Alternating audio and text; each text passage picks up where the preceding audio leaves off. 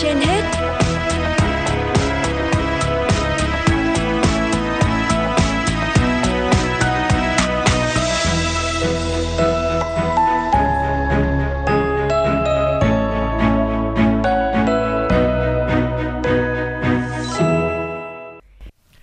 hết Thanh Hiền Quang Huy xin kính chào quý vị thính giả đang theo dõi chương trình Sức khỏe trên hết của Đài Phát thanh Truyền hình Hà Nội. Thưa quý vị và các bạn, mời quý vị cùng nghe bài viết của bác sĩ Trần Văn Phúc, bệnh viện Sanh Pôn có nhan đề Niềm vui bé bỏng. Noel của 14 năm trước, tối muộn trở về nhà, tôi nghĩ nhiều đến cuộc sống của mình khi leo lên căn gác lạnh và ẩm. Mở cửa bước vào, tôi thấy con trai 2 tuổi với nụ cười thơ ngây đang ngồi xé những mẩu giấy bìa cứng. Một trò chơi đã trở thành thói quen trong lúc đợi bố về. Suốt từ đầu tháng, tôi phải vật lộn với rất nhiều khoản chi, từ hóa đơn tiền điện nước cho đến tiền trả khoản nợ mua nhà. Cuốn sổ ghi lại chi tiêu ngày ấy, cân nhắc từng mớ rau, con cá, con cua, tôi còn giữ đến tận bây giờ. Thu nhập bác sĩ của tôi khi đó rất eo hẹp.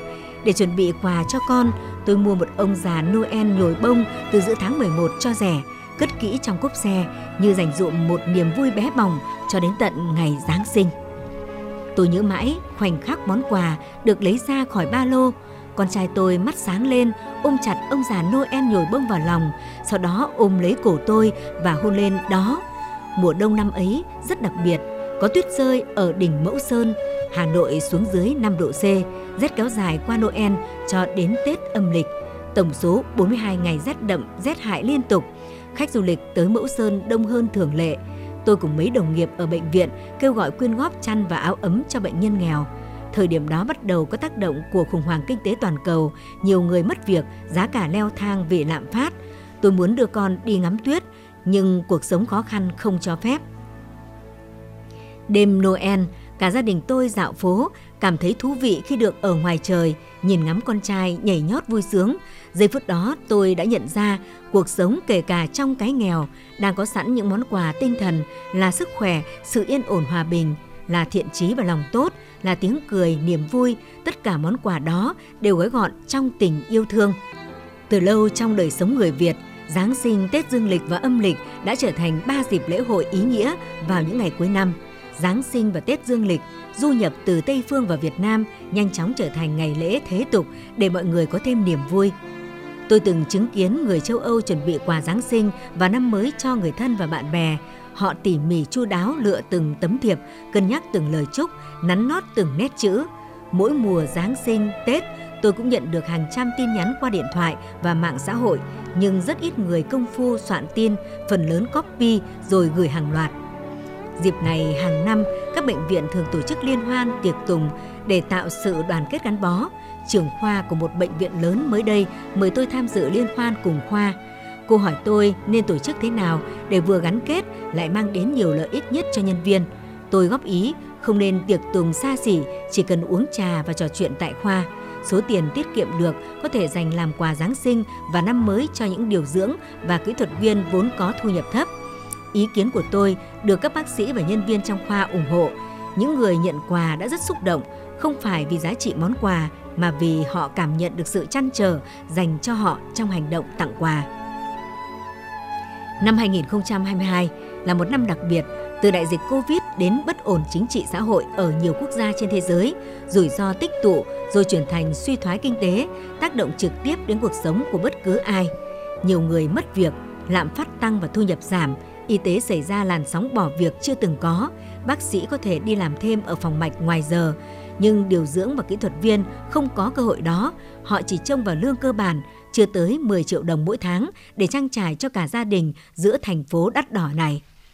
Nhưng niềm vui có phải là một thứ xa xỉ với người nghèo trong dịp Giáng sinh và năm mới này không? Tôi không nghĩ như vậy. Nếu ai cũng có quà và ai cũng nỗ lực làm điều gì đó để tặng cho người khác. Tôi không theo đạo cơ đốc, nhưng mỗi kỳ Giáng sinh và năm mới, nghe đến quà, tôi lại cảm thấy sự nghiêm túc của lễ hội và sự ấm áp của tình người. Với tôi, giá trị món quà không nằm ở vật chất mà ở sự chăm chút ân cần được gói ghém trong đó là sự sẻ chia giữa người với người. Tình yêu giống như đứa trẻ nghèo sinh ra trong máng cỏ nhưng lại làm thay đổi thế giới mãi mãi. Điều kỳ diệu và may mắn là tình yêu bao giờ cũng có sẵn, chúng ta có thường mang ra để dùng hay không mà thôi.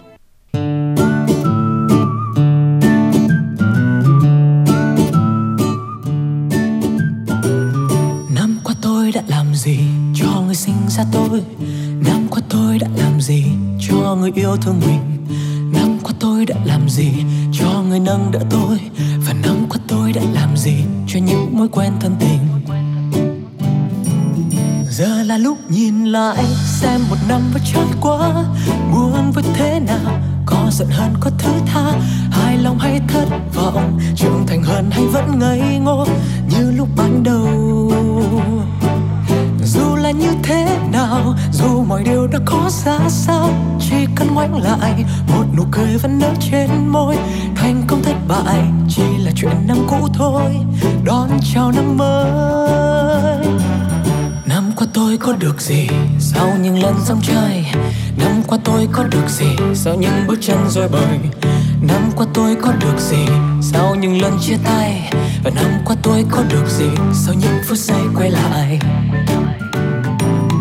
giờ là lúc nhìn lại xem một năm vừa trải qua. Buồn vui thế nào, có giận hơn, có thứ tha. Hài lòng hay thất vọng, trưởng thành hơn hay vẫn ngây ngô. Như lúc ban đầu, dù là như thế nào, dù mọi điều đã có ra sao, chỉ cần muốn lại, một nụ cười vẫn nở trên môi. Thành công thất bại, chỉ là chuyện năm cũ thôi.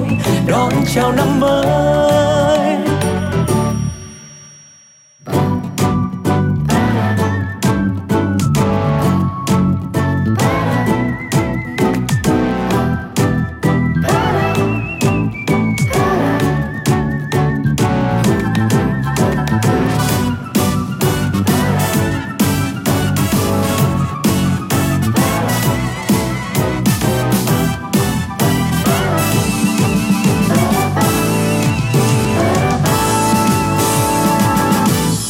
Tôi có được gì? Sau những lần dòng chơi năm qua tôi có được gì? Sau những bước chân rồi bời, năm qua tôi có được gì? Sau những lần chia tay, và năm qua tôi có được gì? Sau những phút giây quay lại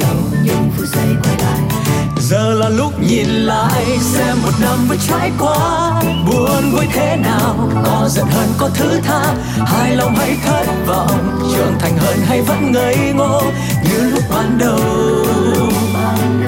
Dù là như thế nào, dù mọi điều đã có ra sao, chỉ cần ngoảnh lại, một nụ cười vẫn nở trên môi, thành công thất bại chỉ là chuyện năm cũ thôi, đón chào năm mới vậy là hết một năm, bao buồn bề bị trải qua. Nhìn xem thế nào, có giận hơn, có thứ tha.